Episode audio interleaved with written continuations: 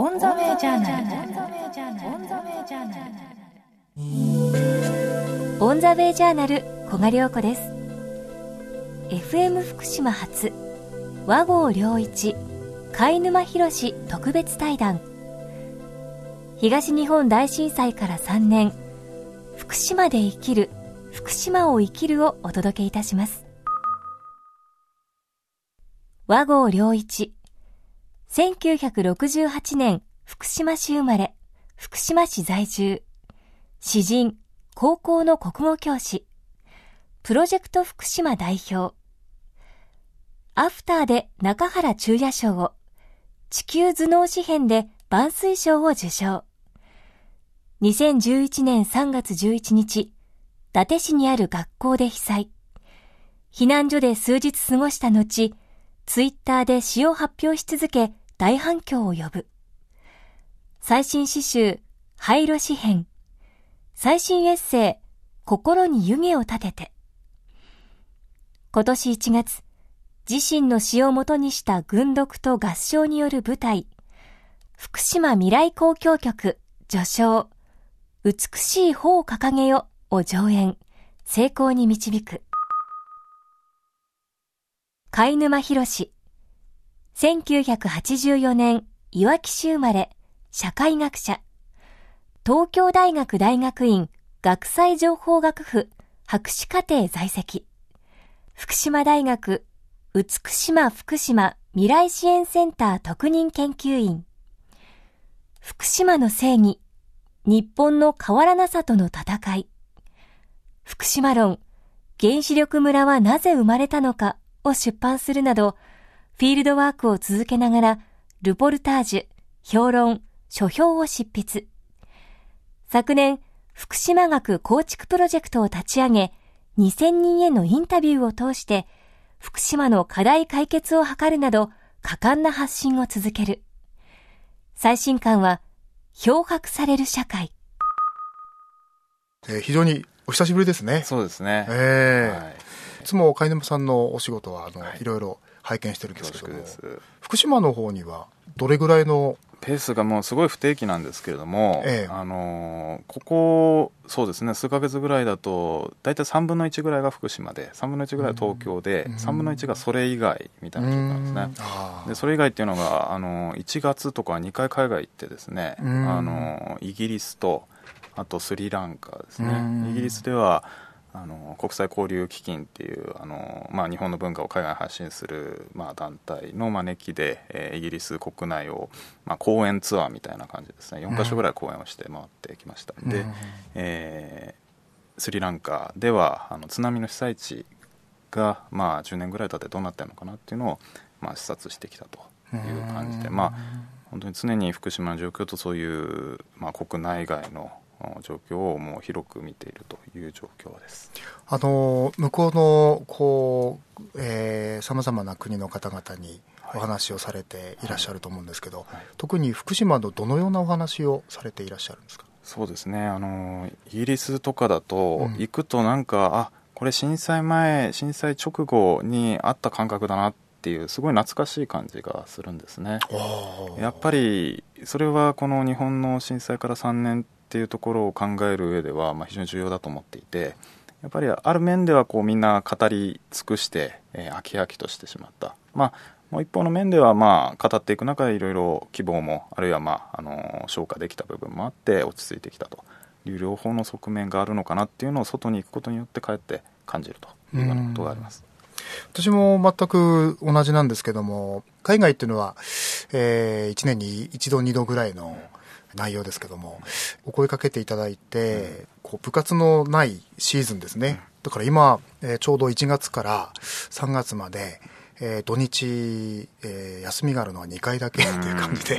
であの今週も山口に土曜日、福岡とかの、うんえー、この間は、えー、どちらかというと関西とかね、九州なども声をかけていただくことが多くて、だからあのやっぱり少し同じ感覚なのかもしれないんですけども、向こうに行きますとね、その福島のどういう話をね皆さんに伝えたらいいのかなっていうことを一番先考えるんですよね。それでやっぱあのお客さんはかなり熱心な方が足を運んでくださるので、えー、お客さんとしてものこういう話を聞きたいっていうお気持ちをね持っていらっしゃるんですね、うん、でこちらもどういう話をこうしたらいいのかなっていうことね、でお互いがなんかお互いこうそういう意味では逆に私は講演をする話をしに行くということで何かを学んで帰ってきてるような気がするんですね。とか僕は福島に暮らしてますから、えー、それを福島にまあ、こうしてみたらあれですけども、外側に行って感じた福島の眼差しというものを福島に戻ってきて福島の方々に伝えるっていうのがすごく自分では大事だなと思っているんですけどね、うんうん、外側からの眼差しっていうのはもうやっぱり、まあ、震災直後からずっと考えていましたけども、やっぱりこのさんねんめの、まあ、どんどんズレが広がっているのかもしれないし、まあ、仕方ないことなのかなっていうふうにも思うところがあってですね、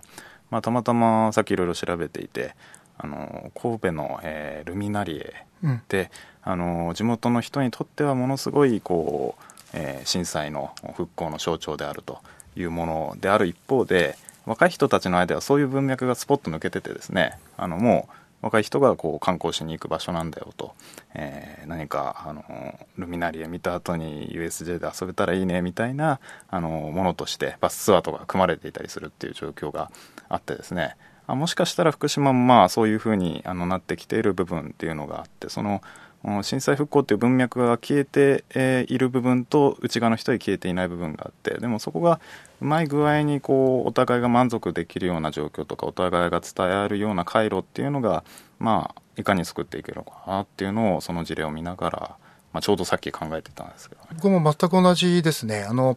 えっと、今、神戸のその被災をして、した、した方々が合唱団を作られてるんですけども、うんうん、そこにあの僕はあの歌を作らせてもらってるんですけども、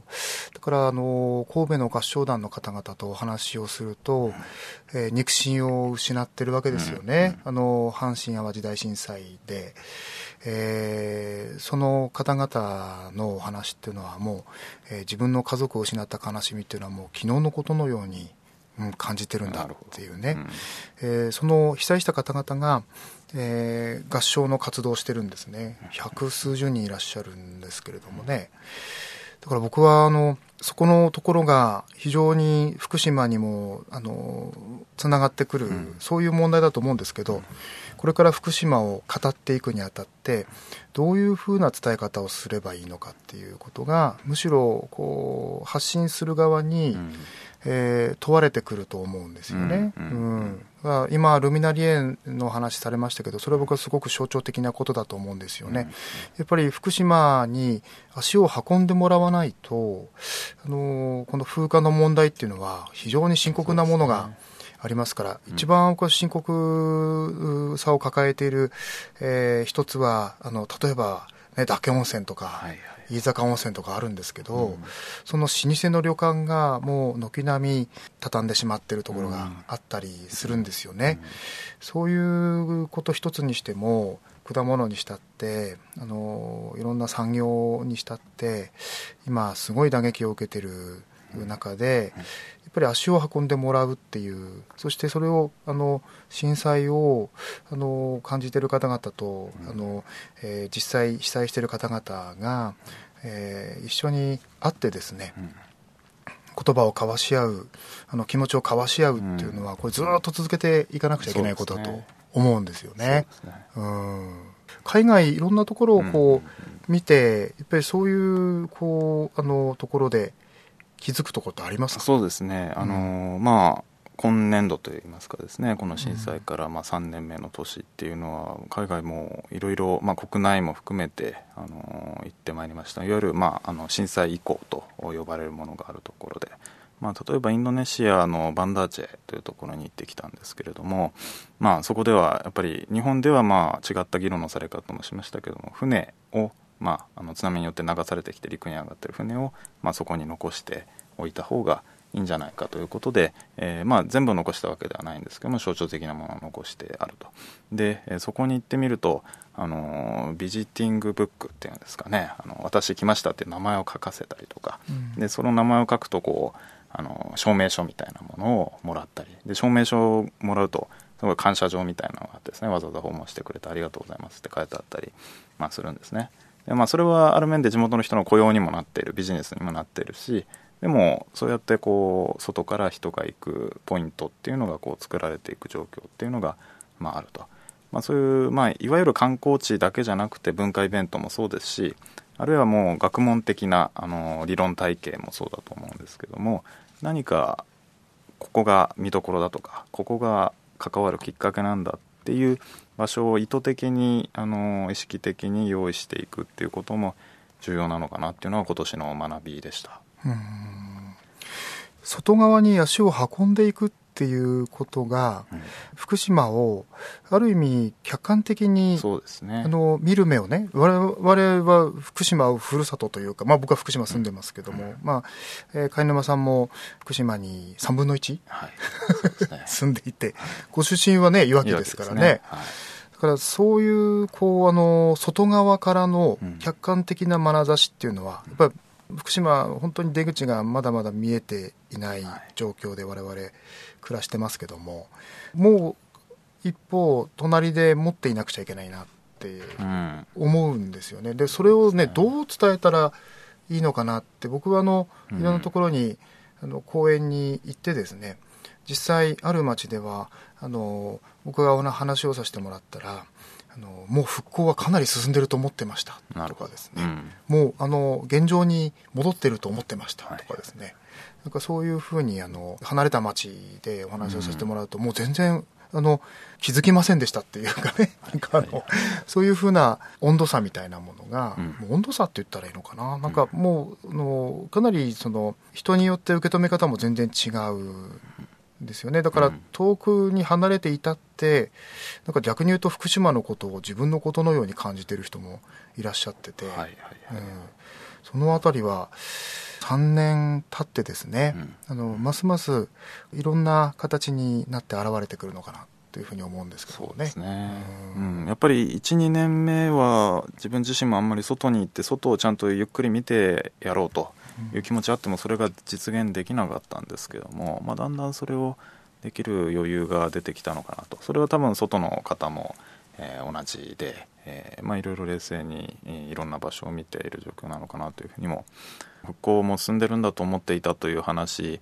ももちろん聞きますし、うん、一方でこれは私の今最近の学問的なあのちょっと研究しているテーマなんですけども、えー、復興の意識が高い人が、まあ、だいぶ誤解をしているなっていう部分もあってですね、あの例えば福島から県外に避難している人、福島県民の何パーセントぐらいですかってアンケートを取るんですね。でそれを、まあ、あるマスコミ業界の業界団体の勉強会のところとか、あるあとはまあ災害復興関係の学会とかで、まあ、福島に詳しいとか興味あるっていう方を対象にアンケートを取るんです。そうすると、えー、平均すると さんじゅっパーセント ぐらいが外に出ているっていう数字がアンケートで出てくるんですね。いやすごい知識があるはずだし関心があるはずの人なんですけども、まあ、答えはだいたいにひゃくまんにんのうちごまんにんぐらいの方が避難しているという状況で にてんごパーセント であると。でやっぱりそんぐらいこうじゅうばいぐらいあの現実と認識の間でのまあ意識の差があって、ある面でこの福島っていうのがこう過度に大きくなってしまっている部分もあるし、だからといってその にてんごパーセント だから大したことないんだっていう話をしたいんじゃなくて、やっぱりこう思い入れが強すぎてちょっと前のめりになっちゃってる部分もある人もいるのかなと。でじゃあなんで前のめりになってるのかって聞くと、多分先ほど和合さん言ったことまさにその通りで、周りがどんどん関心を失っていくから、自分はしっかりと強く大声で言っていかなくちゃならないと、この問題をはっきり認識していかなければならないっていう、まあ、焦りみたいなものがあるようなんですね。でそういう中でこうドーナツみたいなですね、真ん中にこうぽっかりと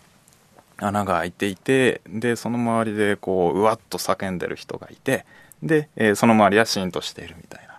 まあ、だからこの真ん中の穴に当たる福島の状況っていうのをちゃんとこう周りのドーナツでもその外のあの状況、外のあまりまあ声が聞こえてない状況でもなくですね、ちゃんとまあうまい具合に平たく慣らしていくっていうことが、まあ、震災直後からまあそうなんですけども、そういう意識アップみたいなものっていうのは、まあ、もっと重要になってくるのかなっていうのを思っています。だからこう語りにくさってあるんですよね、はいはいはい、やっぱりこうこの、あの震災の語りにくさっていう、うん、その語りにくさのを立った上で何を語っていかなくちゃいけないのかということって、実はすごくあの難しいことだと思うんですね、はいはいはい、それで僕もよくその問題にはかなりこう直面するんですよ、うんうん、であるいはあの子どもさんに、えー、詩を書く講座っていうのをあの結構、まあ、ワークショップと題してね、うん、やってるんですけども、えー、どうしてもあの例えば、えー、復興っていう言葉があったとして、子どもさんはあの復興とか希望とか未来っていう、うん、そういう言葉をね、つまり震災後、えー、巷にありふれている言葉を使って作品をどうしても書いてしまう、うんえー、傾向にあるんですよ、うんはいはいはい、やっぱりそれね、あのまあ貝沼さんどうかあれでしたけども、僕なんかもね、あの子供の時あのなんか詩を書くなんていうことも考えてなかったし、うん、何か物を書くなんてことも考えてなかったんですけど、うん、そういう意識は非常に高い子供たちが集まってくれるんですけども、うんえー、いざこの震災のことをテーマに詩を書こうっていうことを、えー、持ち出してみると、どうしてもこうあのいわゆる類型的なあの表現に向かっていってしまうんですね、うん、で僕はそれを見てあの大人たちも同じそうい う, こう考えといいますかね、あの要するに見出せないから、はい、子どもたちも見出せない中であの毎日のように飛び込んでくる復興とか、うん、希望とか未来っていうね、だから復興っていう言葉は僕はすごく大事なあの言葉だと思うんですけども、うん、非常に恐ろしい言葉だと思うんですね、うんうん、つまりその考え方の自由をね、あの奪ってしまう言葉なんですよ、はい、これ僕は震災後詩のつぶてっていう詩を書き続けて逆に言われたことなんですけど、うん、あの、うん、あの詩をずっと書き続けてね、それであの僕が震災後に書いた言葉っていうのがこの震災を決定してしまう部分があって、そういうことをあの詩人としてちゃんと自覚してやってるのかっていうのを特に主に詩人たちに言われたんですけどもね、うんうん、だけどそれは僕はあのずっと書き続けてきて、今もずっと書き続けていく中であのやっぱりそういう今お話しさせてもらったように客観的な眼差しっていうのをずっとあのいろんなところに出かけていって教えてもらってるから、だからある程度客観的にあの見るっていうのは、まあ、あの自分の中ではやり続けているんですね、実はね、それはあの声を大にして言ったことはないんですけども、だけど一番あのそういう意味で詩を教えるっていう時にあのその問題に一番直面したなって、まあなるほどうん、あの、うん、教師としてね、うん、あの直面したなと思ったんですよ、うん、それで何回かそのワークショップやってる中で復興とか希望未来っていうそういう言葉の呪縛にこうなんか入っていって、うん、そこから抜けきれないっていうことがあったんですね、うん、それで、えーっとにしゅうかんまえぐらいにえー、ろくにんの、あのー、被災した方々、浪江の方と飯舘の方、主にその方々に協力してもらってですね、うん、あのー、子どもたちに、えー、今の実際 3, 3年経って考えていることを、うん、あの生の声であの子どもたちに話してもらったんですよ、うんうん、それであの子どもにはこうたちにこう言って言わせてもらったんですね。その、えー、メモをこれから取ってもらうけども、とにかく耳を澄まして本当に自分の、えー、心や耳に残る言葉だけをあのメモしてください、うん、でその言葉から言葉の塊を作っていって作品を作ってもらいたいと思ってるっていうふうに話をして、その後ろくにんの方に話してもらったんです。それで、あのー、やっぱりろくにんの皆さんのお話も大変素晴らしかったし、あのある方はね、今福島市に住んでるんだけど、えー、浪江に時々帰ってあの家の掃除をしてると、それで、えー、とにかくネズミの被害がひどいということで、えー、あの掃除をしてるんですけども、えー、この間あの久しぶりにあの浪江の家に帰った。で浪江は本当に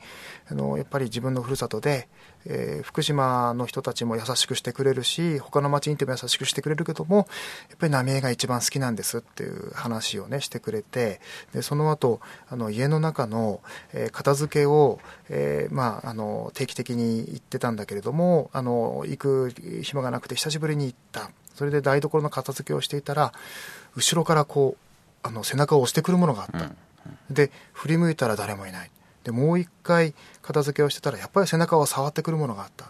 で、えー、その日は割合に暖かかった暖かな日だったそうなんですけども、気温がね高い日だったんですけど、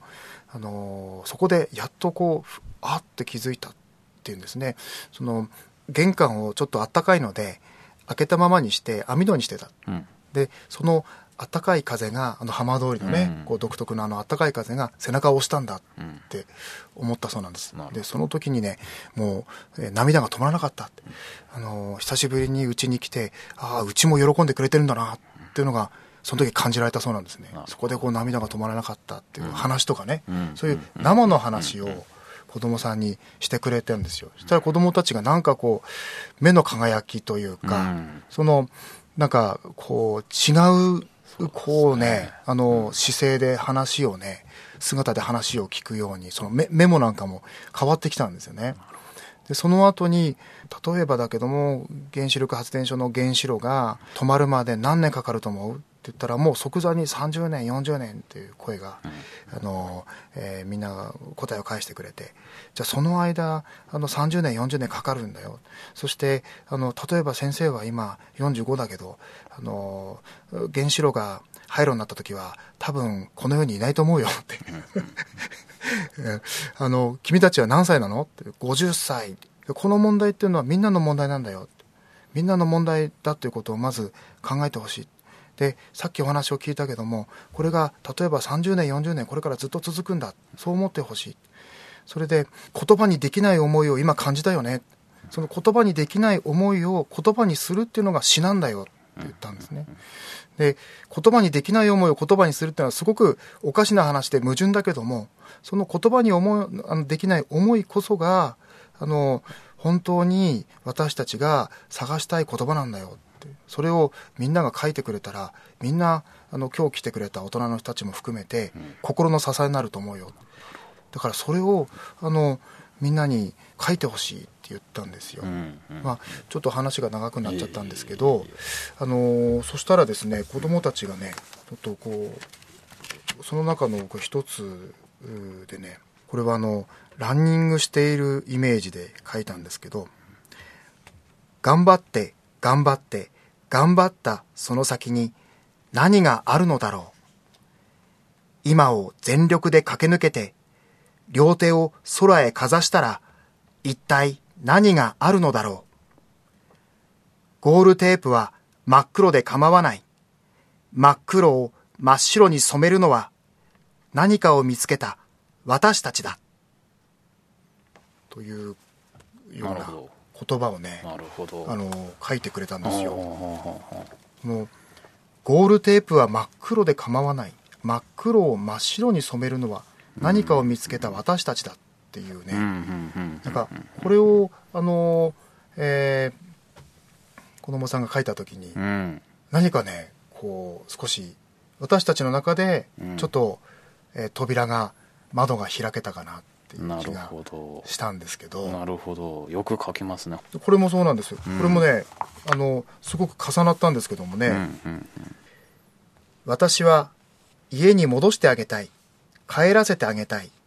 除染をして津波の爪痕を消して黒いオセロの石を全部白く塗り替えるように。これなんか黒と白っていう話があったわけではなくないんですよね。あー、すごいですね。テーブルもね離れてたんですね、うんうんうんうん、だけど黒から白へっていうのがねなんかこう出てきたんですね。何かだからあのこうそういうシンクロニシティっていうかね、うんうん、表示性の、うんうんえー、部分があってで子どもたちが動いていったのだとしたら、はい、あのやっぱりこう言葉にしていくっていうのは難しい難しさが必ずありますけども、うん、そこに向かっていくっていうことはこれは本能的なもんなんじゃないかなって思うように、えー、今なったんですよね。思い始めてるんです。貝沼さんはあの、うん、そのにせんにんの、はい、あのインタビューをこうされてし終えたっていう。いやあのまだあの始めたばかりなんですけども、一応にせんにんインタビューのプロジェクトをあの始めまして、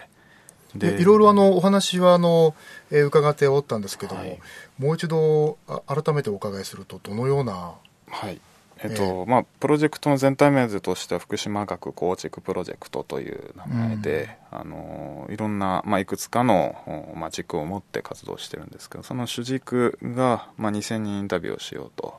で、まあ、理由は、まあ、みっつぐらいあってですね、えー、ひとつはやっぱりなかなかこう言葉が拾い上げられていないんじゃないか、あるいは発する機会が用意されていないんじゃないか、まあ、逆に言ってしまうと、まあ、誰かがこう使った作った言葉をそのまま、あのー、リピートしてみたり、あるいは誰かに代弁されてしまう、福島の人はこうであるという中で終わってしまってるんじゃないかと。で、えーまあ、短期的には仕方ない部分もあるけれども、やっぱり長期的にそれを掘り起こし残していくということが必要なんじゃないかということです。で、まあ、もう一つがそれを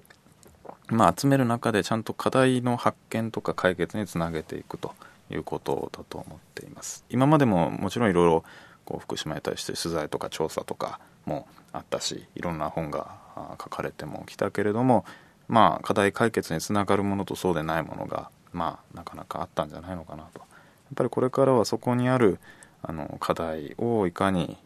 掘り当てていくかということだと思っています。で、これは復興っていう言葉への違和感、あるいはまあそこをしっかり考えていくっていうことにもつながるんですけども、復興を目指そうとかですね、えー、遅れている復興って言っとくとなんか思考停止してしまう部分っていうのがあって、うんまあ、それ言ってこう沈痛な表情を浮かべていれば、あるいは笑顔を浮かべている写真をそこに出しておけば、それであの現状を肯定してしまいながら、でもそれは結果として何も問題解決になっていないような部分があるんじゃないのかなというふうに思ったんですね。で、まあ、そこでの一つの、まあ、アイデアとして復興じゃなくて課題であるというふうに、まあ、あの思っています。ちゃんと課題を、まあ、解決していくということが、まあ、重要になってくるのかなというのが、まあ、もう一つのポイントです。で、課題を設定するわけですか？そうですね。インタビューをしながらあそこにある、うんまあ、それは避難している方の話でもいいし、農業にやってる方の話でもいいし、えー、あるいは今ちょっと、まあ、いろんな切り口でやっていて、まあ、あの飲み屋で、まあ、飲み屋の経営をしている人とかですね、話を聞くとまた全然別なその地域の課題が出てくると、まあ、そういうことを、まあ、やっています。で、まあ、それを、まあ、最後にちゃんと見せていくっていうことが、まあ、重要なポイントになってくるかなと思ってます。にせんにんインタビューしてる、えー、とひとりでやるとそれは死んじゃうんであのそこはあの僕は比較的、まあ、マネジメント側に回るというかですね、あの、まあ、管理をしつつ、まあ、今でも現状ひゃくよんじゅうにんぐらいインタビューを進められている、ね、僕はあのにせんじゅういちねん の, その当時のしがつからその、うん、自分で勝手にインタビューを始めて、はいはい、あのいちねんで、うんえー、それでもさんじゅうごにんだったですよね、はいはい、インタビューをあのその時はまあいろいろあの、えー、ごちゃごちゃしてましたから、うんうんうん、あの頑張ってやっても自分なりにやっていちねんかんでさんじゅうごにんだったんですよ、はいはいはい、貝沼さんにせんにんっていうと十数年かかりますね。そうですね、そうですねいろんな人がこう、そうですね、あのだいたいいっかいのインタビューどれくらい？ いちじかんからにじかんぐらい話を聞くんですけれども、テープ起こしとかそういうのも、えー、とテープ起こしはやっぱりあの費用的な問題もあり、うん、あのとりあえず用紙を書いて エーよん 枚ぐらいで残しておくと、でそれと音声データを保存しておいて、で、まあ、そのアーカイブを研究者とかが、まあ、使って復興に役立てていけるようにというふうに用意する予定です。で、まあ、だからそれ、それを利用する人が、まあ、後々文字起こしをしていくという感じです。福島県内全部全域ですか？そうですね。うーんうーんあの、えーと、ちなみになんですが、その課題を設定するっていうのは、実際そのお話をされた方が課題をご自身で設定されるわけですか？うん、ではなくですね、まあえっと、大体にせんにんのインタビューを通してひゃくの課題を打開するっていうキャッチをコピーをつけてるんですけども、うんえー、ひゃくにせんにんをにじゅうにんごとのグループに分けるとひゃっこに分かれるわけですけども、うんはいはいえー、つまりひゃっこの問いを立ててひとつの問いにつきにじゅうにんずつインタビューするっていう形をとってるんですね。うーんだからにじゅうにん福島市近郊の農家の方みたいなのも今走っていますし、あと最近は I ターン U ターンをいかに福島に若い人に就職してもらうかということで、うん、福島市近郊の、まあ、経営者の方とかに具体的な問いを立てるわけですね。そうですね。あ僕はあの主に本当ににほん柱だったんです。一つは震災当時、うんえー、どうしていたんでしょうかっていうことと、はいはい、あとこの震災をどう思いますかっていうこれふたつでしたね、うん、主にねにほんの柱で、うん、だけど長いのではにじかんはんとかさんじかん喋り、はいはい、そうですよね。いやあの語り続けるお話をずっと聞かせていただきましたし、うん、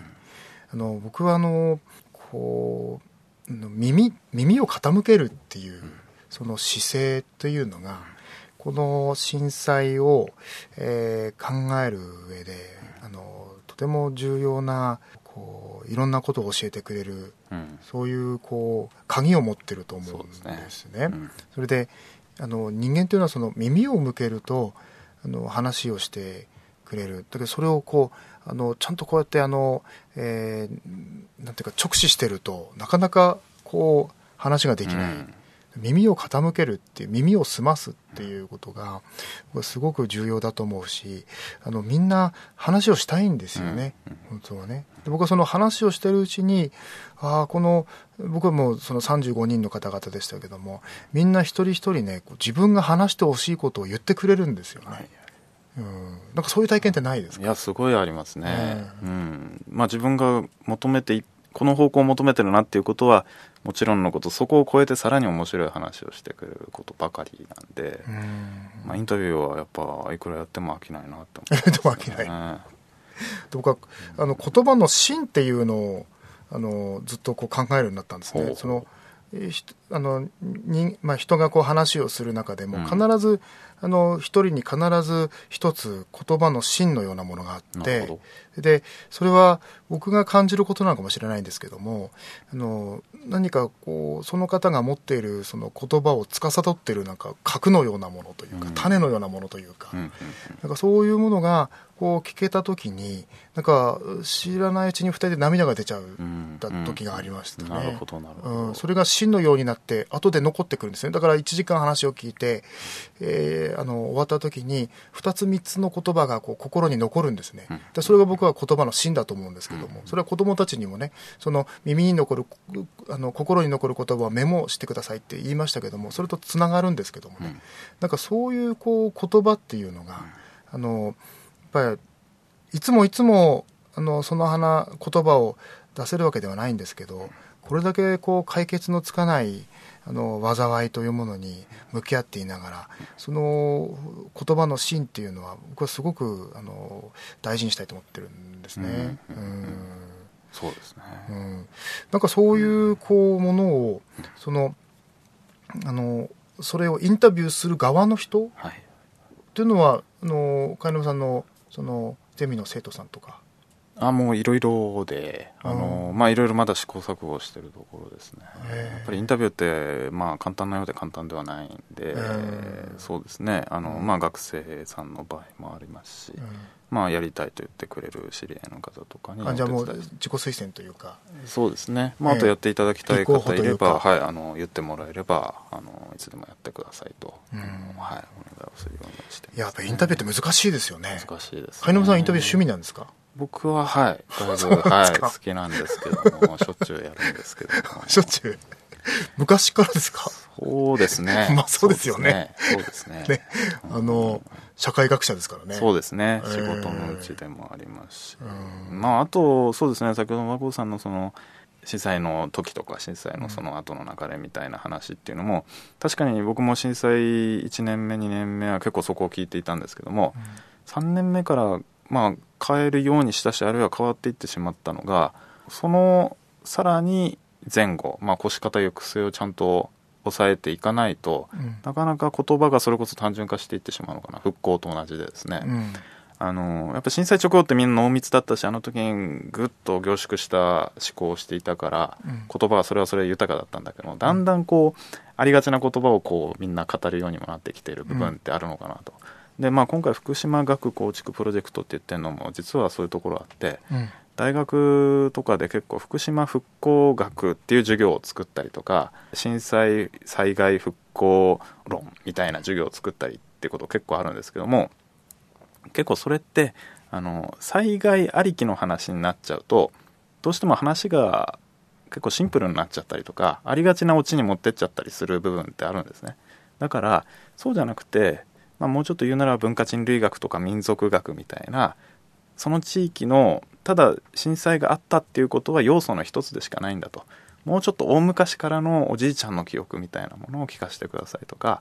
あのうちの母ちゃんこうでねっていう話とか、一見全然関係ないけども実はそこ辿っていくと結果として震災につながっているかもしれないし、あるいは今の暮らし向きの問題につながっているかもしれないしっていうことまで含めて聞くと、あ結局震災ってこういう影響だったっていうのが遠回りなので逆に見えてくるっていうことを感じていて、まあ、福島学っていう呼び方をしたり、まあ、インタビューも手法を変えたりしています。いや僕はねそれはあの実は一番大事なところだと思ってるんですよ。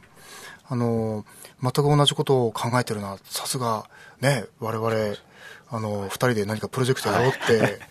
そうですね、この間お会いした時に言って、はい、プロジェクトの名前考えるところで終わってるんですけど、はい、話が今のところ、はいはい、全く同じこと考えてたんですね、はい、あのこうまあ僕はあの例えばですけども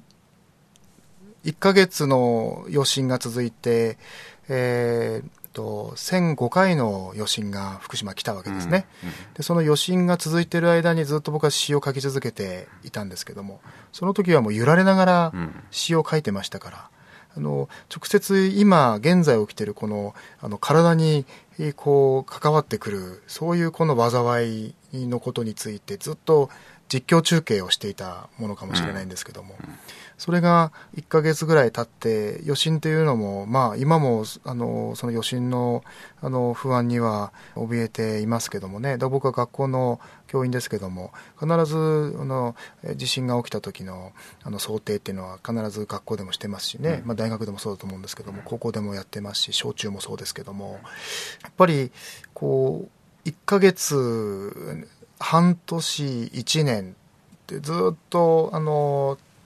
年月がこう重なっていくにつれて、まあ、先の話とちょっと重なるかもしれませんが、あの家族を失った方々っていうのはもう昨日のことのようにこの震災のことをいつも思っていらっしゃいますよね。でもあの例えばですけども、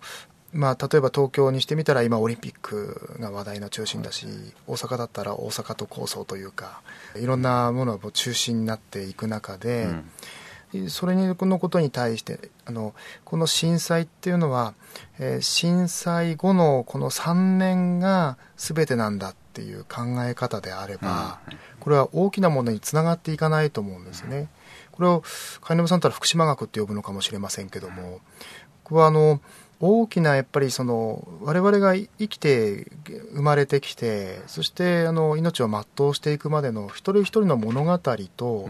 こう接点をやっぱりこのあの回路というかねこうつながりを持ってえこの震災を捉えなければ本当の意味でこうあの普遍的に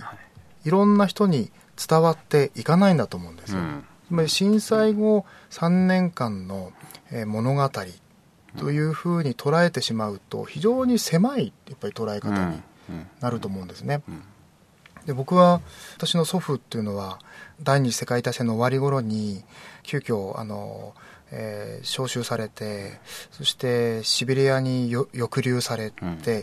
えー、あのそこであのもう、えー、亡くなってしまうんですけども、今でもその祖父のことはあの思い出す思い出すって言ったらあの祖父と会って会ったことはないんですけども、あの頭の中にあるんですね。で祖父っていうのは僕は一度も会ったことはないんですが、あの不条理の中であの命を終えていった祖父なんですよね。でその不条理っていうのはこの、あの社会の不条理であり戦争の不条理でありこの日本という国家の不条理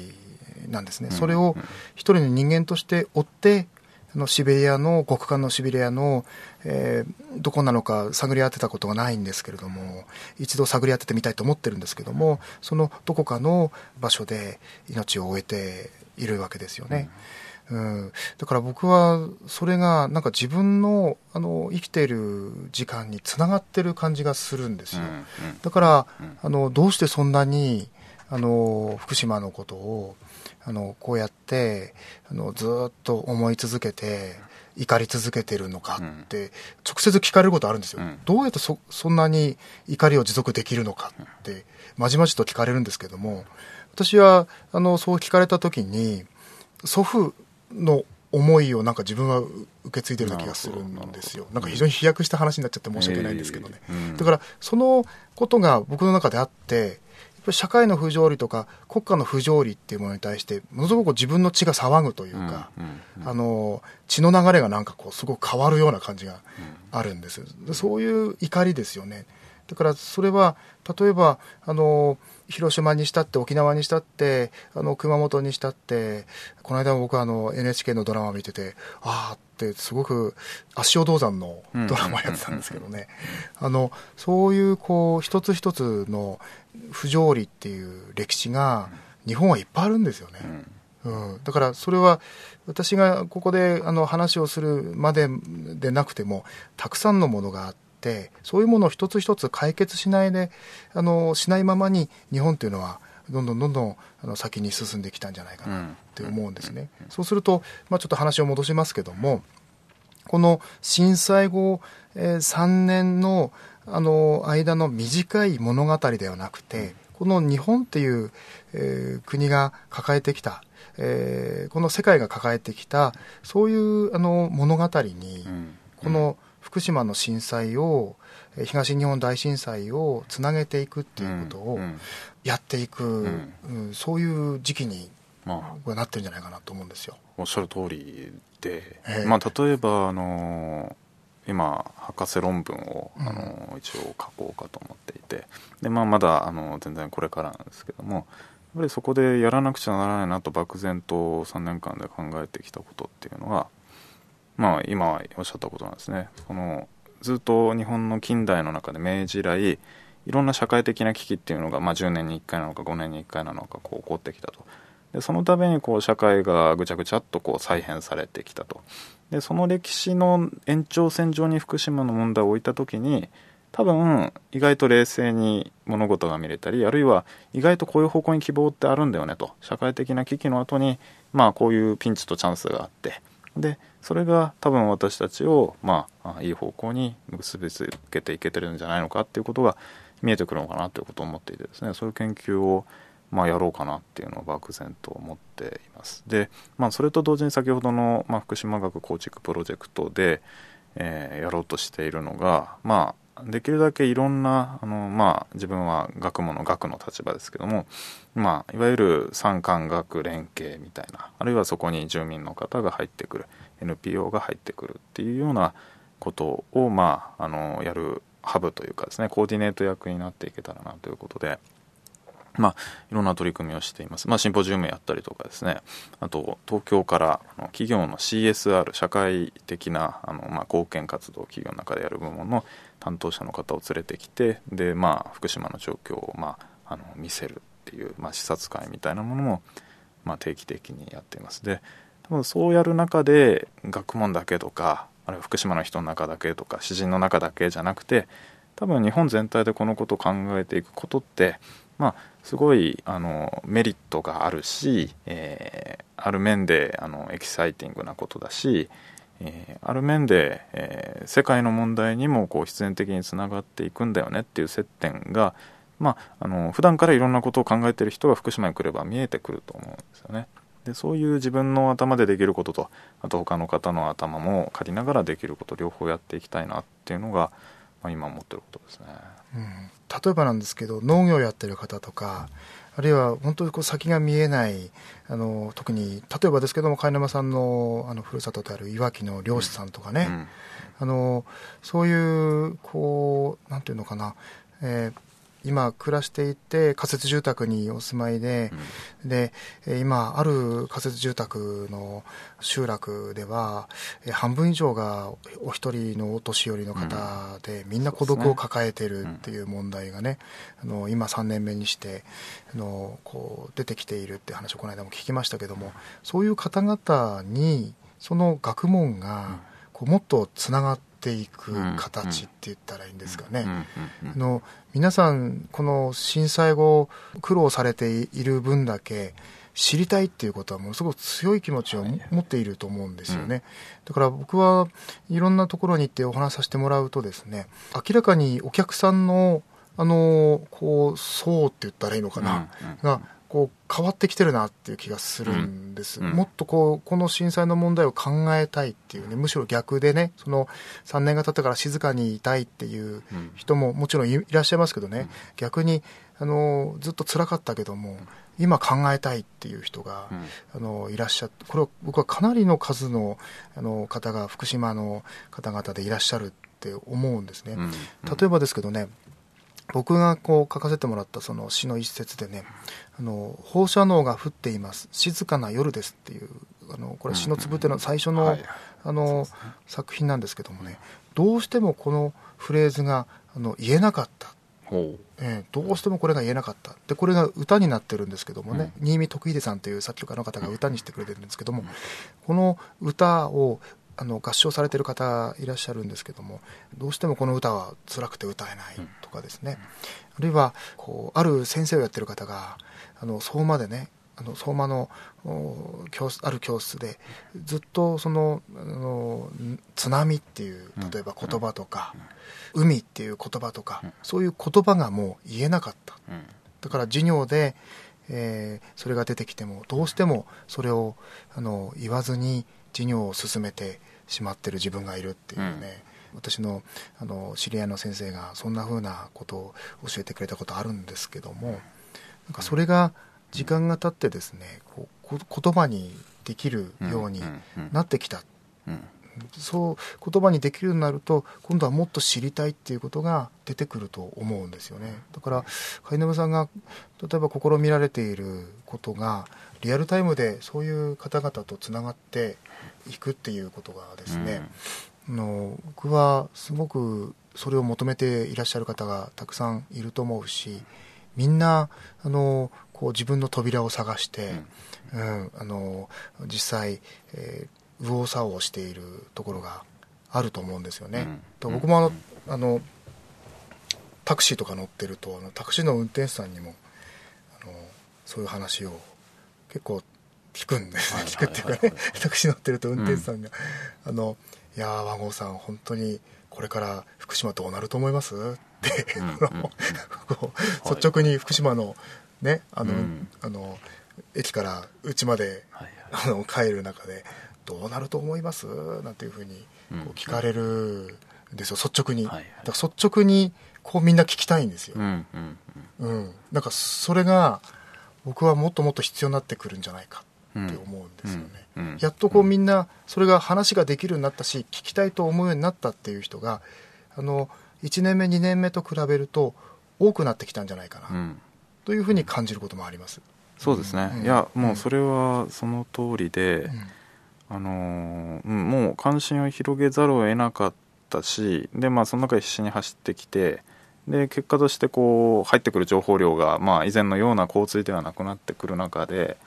まあ、気づいてみたらこう自分のキャパシティがこうガッと広がってですね、でもっといろいろいい知識とかあいい解決策を知りたいなっていうのは、まあ、いろんなレベルでみんな感じてんじゃないのかなっていうふうに思いますね。この前も地元の報道機関の方とお話ししてたら、やっぱりまあ震災前、まあ、それが悪いことでは全然ないんですけども、震災前ってまあ警察周りとかをこうしている時にですね、あのとりあえずまあ報道機関同士でこう競争して、あのああの書類送検事件があったぞって言ってこうみんなで連絡し合って、それをこう記事にするみたいなことを競っていたと。でも今はもう全然そういうレベルじゃないんだと。そもそも農業とは何なのかと、日本の産業構造の中で高齢化とは何なのかみたいなことから物事を考え始めないと、まあ根本的な話が全然できないと、表面的になってしまって、地元の生活のためにはならないんだということを言っていて、それはでも小学生でもやっぱりまあ大人たちがあたふたしてるなとかっていう中でいろいろ考えてきたことで、まあ後々あのいろんなことに興味がそれが湧く目になっていったりですねするところっていうのがあるのかなというふうには思っていますね。一番僕は恐ろしいのはあのこのこれだけ不条理な日々を送ってるんですけど、だけどそれでもそれに慣れてきてしまうんですよ、うんうん、これは非常に恐ろしいことなんですね。で例えばですけどもあの僕は職場に行くまでにあの福島の、まあ、保原とか柳川っていうのはもう全国的に有名なあんぽ柿の名産地で、うんうん、それであんぽ柿の柿の木のこう畑がねずっとこう並ぶんですよ。だから漫画日本昔話みたいな感じのあの風景が変な例えですけどこうずっとね並んでて柿が実ってねずっと柿がこう並んでる風景ってすごく美しいんですね。でそれがあの結局収穫されないんですよ。それでえーあんぽ柿がだんだん実ってきて最後はこうあの黒ずんできて今黒ずんでます。黒ずんでるあんぽ柿がいっぱい垂れ下がってるんです。非常に無残なあの柿の姿ですね。でそれが最後あの、えー、落ちたりあるいは、えー、他のところではその柿の実を最後、えー、取ってですねそして、えー、あの窓口に持ってって代わりにお金をもらうためにあのきちんと実らせてそして、えー、窓口に持って行って重さを測ってそしてその分のお金を受け取ってでその柿はもうすぐ埋めて捨てるというふうな、うん、そういう状況なんですよね、うんうんうん、で僕はその柿の木の風景をねあの柿の実が黒ずんでる風景を見ながらだんだんとその風景がやっぱり自分の中でもねこういう活動してる私でもね、うん、当たり前に見えてくんですよ、うんうんうん、どう見たってあの違和感のある光景異常な光景ですよ、うん、だけどそれをやっぱり人間はね恐ろしいですね。あの異常をね異常と思わなくなるんですね、うんうん、だからこれはね僕は、まあ、例えばですけども毎週のように外側に行ってお話をさせてもらってそれであのいろんな人とお話を言葉を交わして戻ってくるっていうことを繰り返してこういる中でこの自分の中の物差しっていうかこれはなくせないって思っているんですけども、うん、それでもねあのそういうふうに思っていても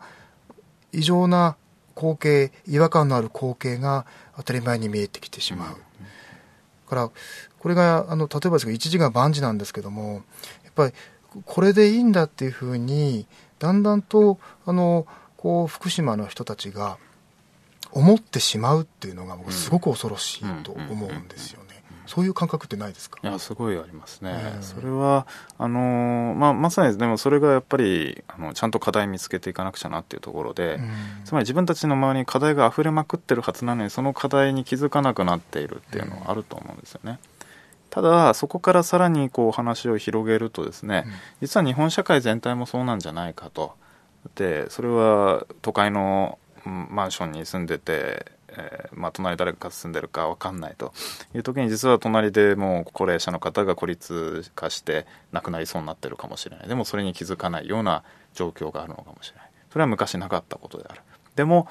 そんなこと当然だよねという空気の中で社会が営まれていると。で、えー、それは多分今も残っている仮設住宅でまさに今起ころうとしていることでもあるし、それは別の産業の問題であるとか教育や福祉の問題でもまあ同様にあることなんだと思うんですね。だから福島にあるそういう細かい課題をちゃんと見つけられる状態になっていくと、それって日本社会全体が抱える問題にもつながっていくし、あるいはあのそういう高齢者の問題とかだったら他の先進国とかこれからの中国やインドにも、えー、起こってくる問題だし、まあ、そこに先んじて手を打てる場所として福島っていうのを見ていきたいなっていうのを思っていますね。まずやっぱり違和感から始まると思うんですよね、はいうん、その違和感をこう新鮮なものにやっぱずっとしていくこの、まあ、もっと言えばこの持ってる怒りをずっとあの新しいものとして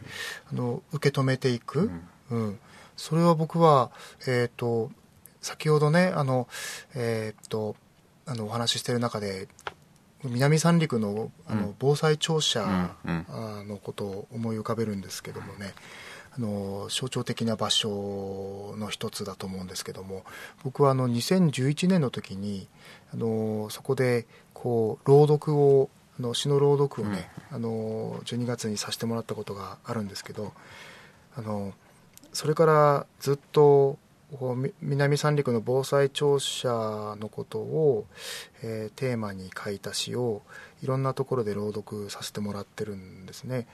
それでそれはあの南三陸で最後まで避難を呼びかけたあの遠藤美希さんという方がいらっしゃるんですけども、その方に捧げた詩だったんですけどもね、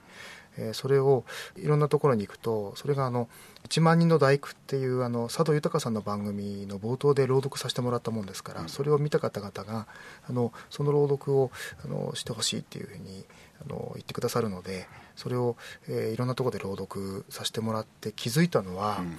あの怒りっていうのはやっぱりこう持続できるんだって、うんうん、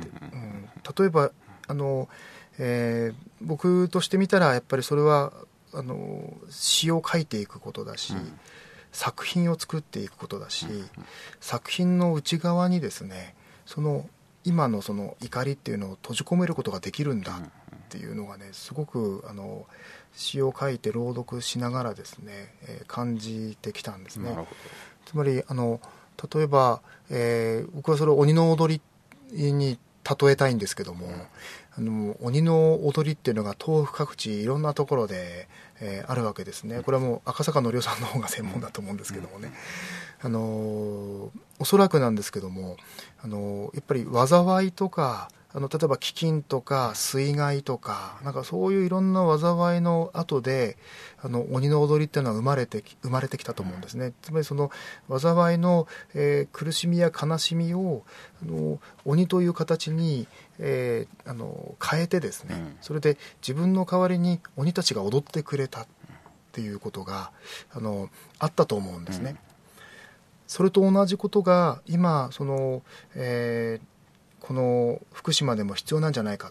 て思い始めて、それで今僕はあの新しい鬼の踊りを作ろうと思っているんですね。でまあ僕はやっぱ言葉を書くっていうのがあの一番ですけども、その中で、えーまあ、例えるならね、あれですね、平家物語っていうのはあの琵琶法師が平家のこの落武者の霊を鎮めるために、うんえー、全国に琵琶法師が行って、それで平家物語っていうのが形作られていくわけなんですけど、うんうんうん、あのやっぱ亡くなった人の魂を鎮めるために、我々の怒りや悲しみを鎮めるために何かとにかくこう鬼の踊り一つ例えさせてもらいましたけども、うん、そういうこうあの作品を、えー、いろんな形で作っていきたいなって思うようになりました、うん、最近ですね、うんうんうんそれを古典芸能と呼ばず未来芸能って呼んでですね、うん、で例えばあの今長唄を作ったりとか祝詞を作ったりとか、うん、あの自分なりにお経を作ってみたりとか、うん、なんかそういうことをね、うん、あのやっていって言葉の塊をとにかく作っていって、うん、それを今まで我々の歴史の中にある、うん、そういう祝詞だったり長唄だったりするわけですけども、それをこのあの災いの後の、うんえー、祝詞だったり長唄だったり、うん、鬼の踊りだったりですね、うんえー、そういうものを作っていきたいと思ってるんですね。なるほど。それを閉じ込めたいと思ってるんですね。それはでもこれからやろうとするにせんにんインタビューを通してやろうとしていることもそうで、やっぱり最終的にそれを全部見える見える化したいんですね。うん、見えるように、まあそれはネット上なのかもしれないし、他の媒体の形態かもしれないですけども、やっぱり言葉こういう言葉がこういう形で出てるんだっていう、それ別に震災に関係なくてもよくて、でもそれをボンボンこう見せていって、それこそ今おっしゃったように震災前の形式とか言葉ではないものとして、震災前に設定された課題ではないものとしてもう一回押し出していくことによって新しい展開が見えるのかなっていうのを思っていてですね、うん、だからこそにせんという膨大な数をインタビューしたいなっていうふうに思ったんで、まあ、お経を作りたいと思ったことはないんですけど、でもすごいなんか気持ちが分かった気がしましたね。なんかそうやっぱ昔の形式じゃなんか足りないと思ったわけですよね。それはまあ僕に勧めてくれた方もあのいらっしゃるんですけどもね、うん、あの、えー、祝詞をあげて東北を回ろうと思った方がいらっしゃったんですけども、うんうんうん、えー、その方がですねやっぱり昔 の, の自分が知っている祝詞では古いって思われたそうなんですね、うんうん、で必ずのこう服を脱いでふんどし一丁で、ね、あの水の中に入る、はい、えー、そういうことをあの東北ずっと巡ってあのやろうと思った方なんです、うん、鎌田東地さんという方なんですけどもね、うん、あの宗教の宗教学者としてさまざまな活躍をされているんですけども、うん、その方がずっと被災地の、まあ、要するに福島、宮城、岩手の浜をずっとこう水ごりっていうんですかね、うん、水浴び、うん、なんていうのかな、うん、はいはい、あの水中に寒中水、はいはいはい、なんて言うんですか、はい、水, 水浴び水浴びじゃなくて祝詞と言いながらですね海に飛び込むということを、うん、こうあの魂を鎮めるためにご自身であのお一人でですねあのこうやり続けていったんですけども、うんうんうん、その時にあの祝詞を自分が今あげるあげている祝詞はやっぱり古いんだと思った、うんうん、それで新しい祝詞を和合さん作ってもらえませんかっていうふうに言ってくださったのが実はきっかけなんですよ。で作ったことないんですよ、はいはいはいはい、長唄も今回初めてあの依頼受けて作るんですけども、うんうん、だけどあのそういう今までの旧来のそういうこうあの古典作品って呼ばれるものの中に、うんうんうん、実はえ未来を占う鍵のようなものがあるとしたら、うん、この、えー、福島の震災をこう占う何か泉のようなものって言ったらいいか、うんうん、あのそれはイメージだと思うんですよね、うんうん、自分がまず分かればいいっていうそういう世界なんですけど、うん、それをなんか自分で探したいと思うんですね、うん、そうすれば何かあの言葉の塊を作ることができるんじゃないかっていう、うんうん、でその言葉の塊を渡すことで、えー、それを受け止める方があのその怒りと悲しみっていうものをね、うん、こう新鮮にずっとあの作品用だから味わうことと、うん、怒りと悲しみを味わうことが、うん、全く僕の中で同じ、うんうんうん、あのそういう現象を、えー、起こし続けるような、うん、そういうものをあの感覚としてね、うん、こうあの詩のつぶてもそうなんですけど作ってきたんですよね、うんうんうん、でそれをもっとこうきちんと目に見える形にしたいなと思ってるんですよね。うん、そうですね、発展したっていえば発展したのかもしれないですね、はいはいはい、あの今年のいちがつのじゅういちにちに、うん、えー、とあのその前の年のですね、えー、夏ぐらいに台本を書いたんですけどね、にじかんの舞台を福島の方々だけでやったんです、うん、それでその前のね、えー、と連休の終わったあたりに、えー、あの一般公募をしまして、うん、それで、えー、群読と、えー、合唱の二本柱にして、それで、えーまああのー、想像していただくと、まあ、オペラのようなものっていうふうに思ってもらったら一番いいのかもしれませんけども、うん、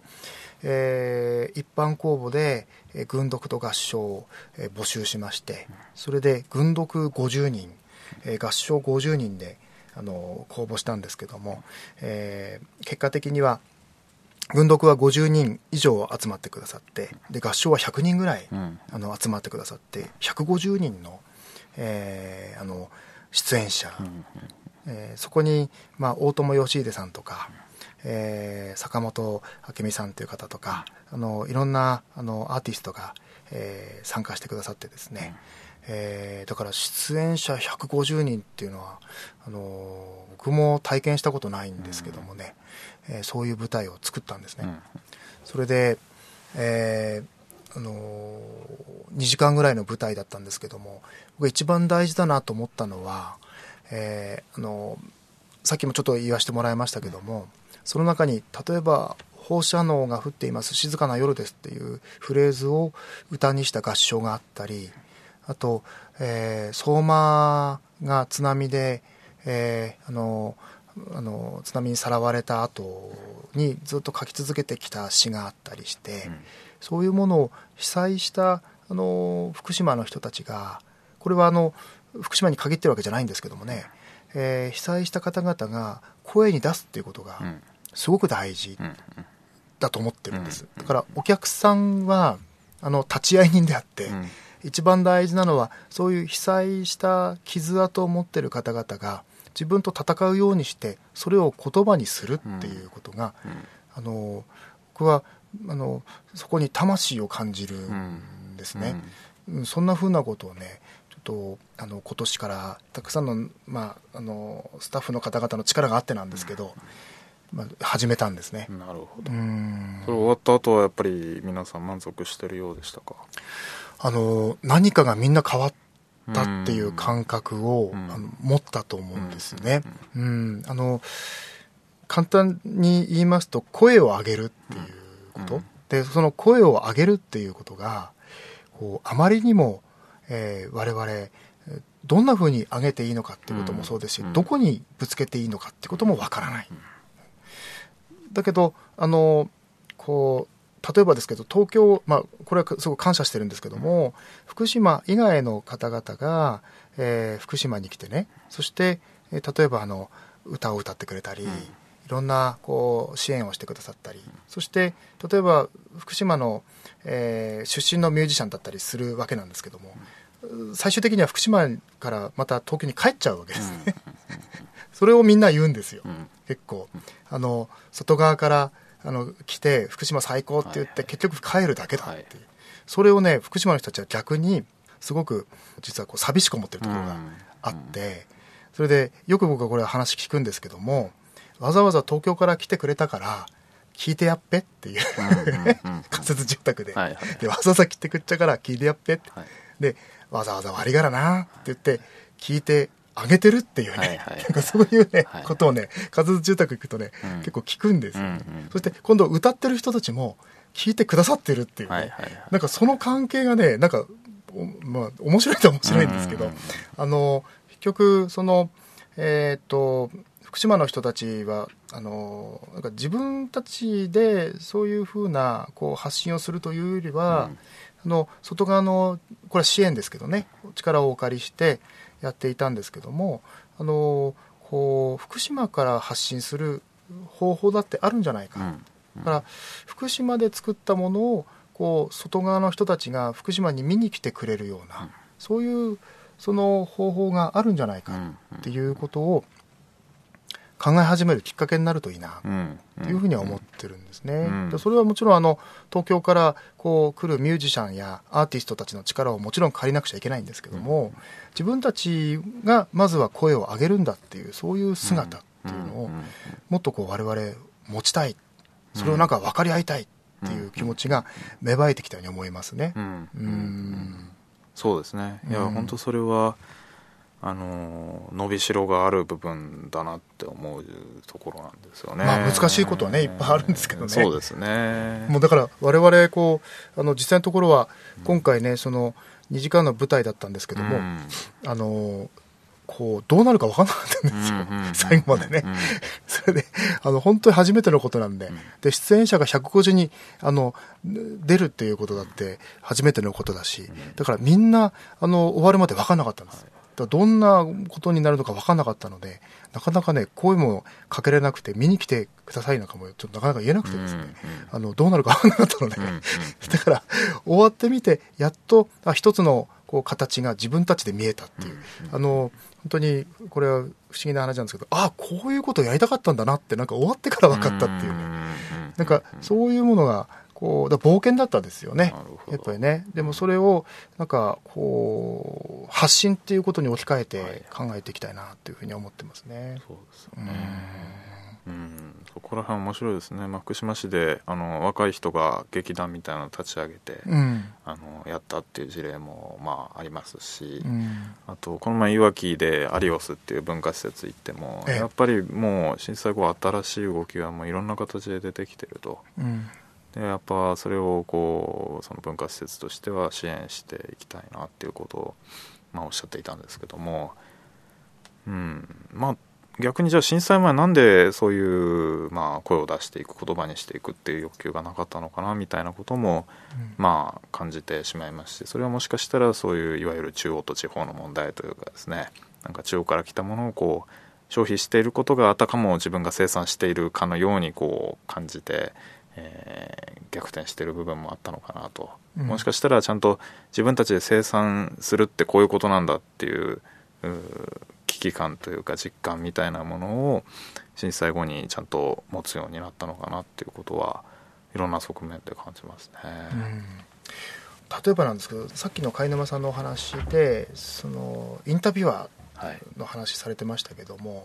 一番僕は福島に必要なのはそういうインタビュアーだったり、うん、あの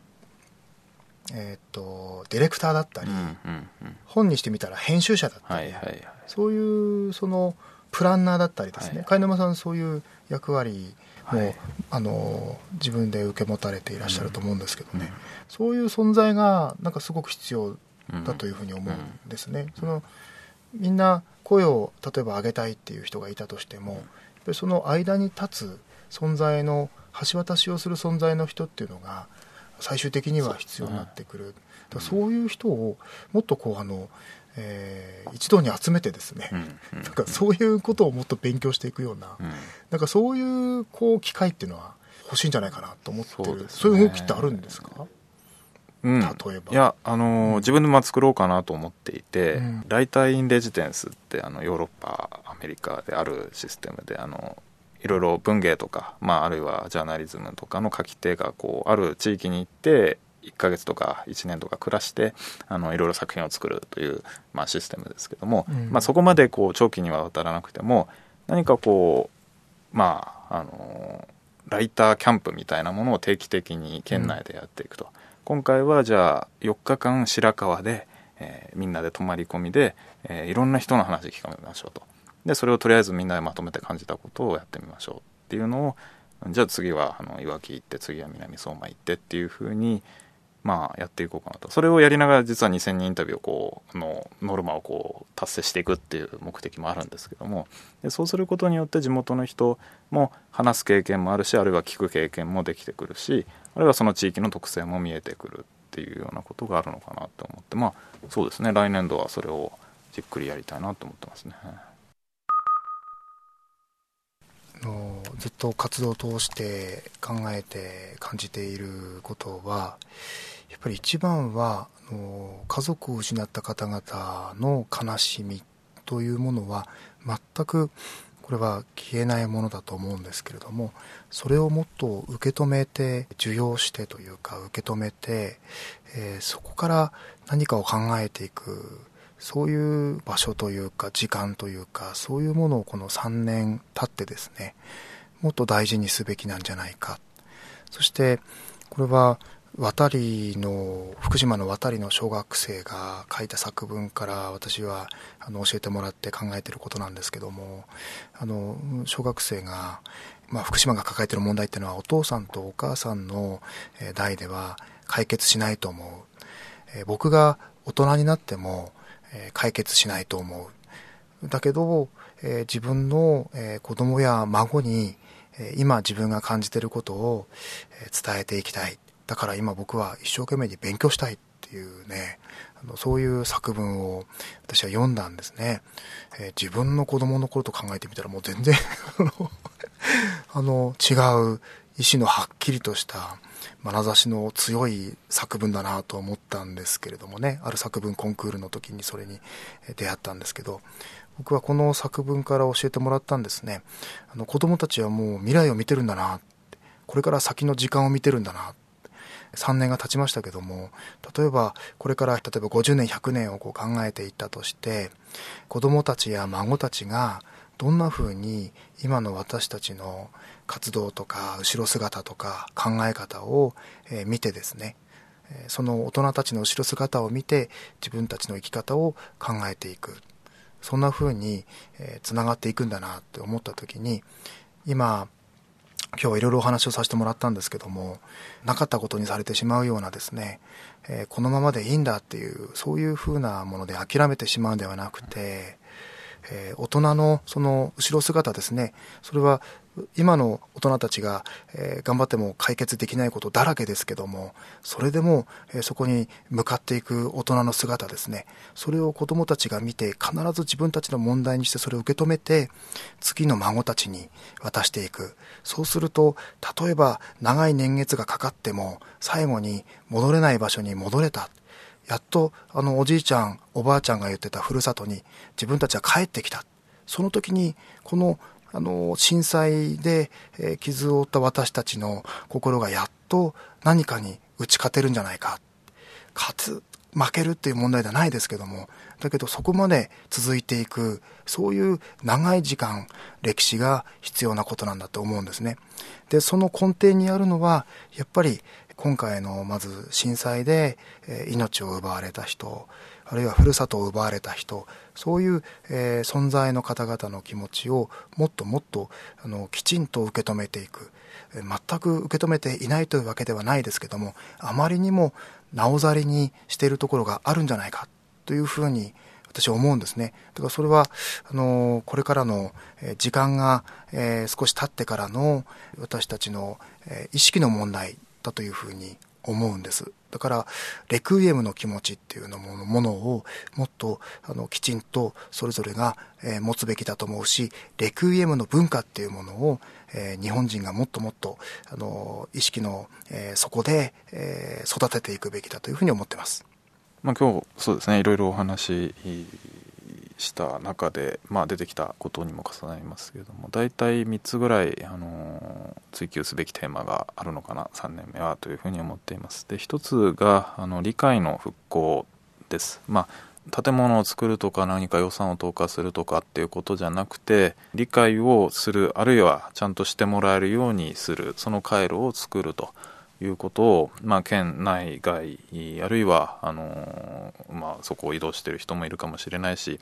あるいはあの、まあ、これから生まれてくる人もいるかもしれませんけれども、しっかりと理解の復興、理解がお互いし合えるような状況というのを作っていくということが重要なのかなというふうに、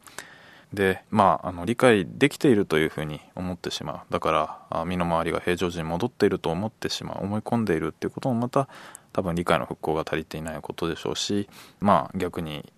状況がひどすぎるというふうに、まあ、前のめりに思ってしまうことも、まあ、理解があの足りていない部分もあるのかなと、そこをまあ適切にしていくということが重要だというふうに思っています。でもう一つが、まあ、生活の復興です。でこれはあの和合さんのお話にも出てきた、やっぱり文化とか新しいまあ表現をまあ、作っていく、で、えー、それが持続的なものとしてあるという状態だというふうに思っています。何かあの短期的に瞬発力で、えー、今困っていることに対応するんじゃなくて、自分たちで、えー、それが自分たちのためになっているんだ、あるいは自分たちの持ち物なんだというふうに思うような文化っていうのを、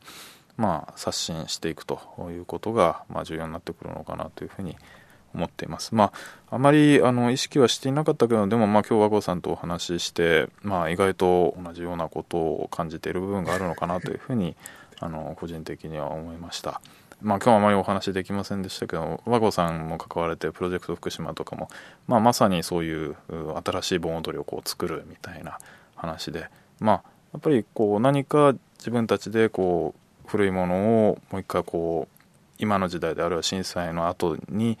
作り変えてんで地元にこう根付かせて、でそこにまあいろんな思いを込めていくっていうことをなぜか同時多発的にやっているっていうことはまあ非常に興味深いなと、まあ、そこの渦中に身を置いていきたいなというふうにまあ思いました。あとみっつめですけれども、これはあのー、難しい、一番難しいことだし、あまりまだぼやっとしてるけど、多分よねんごごねんごに明確になってくると思っていることで、三方よしの復興とでも申しておきましょうか。えつまりどうしてもこの福島の問題とか復興の問題とかと一切関係なく生きてるっていう人もいるわけですけども、一方ですごい思い入れがある人もいるし、それをこう支えたいという人もいると。で三方よしって、つまり売り手と買い手と世間様の三方が良くなるような商売をすると持続性ありますよっていう話ですけども、それと同じようにやっぱりこう福島のことをどうにかしたい、と当事者として思っている人、それを支えたいって、まあ、外から思っている人がいると。結構震災いち、にねんめさんねんめまでの議論ってそこで、えー、まあ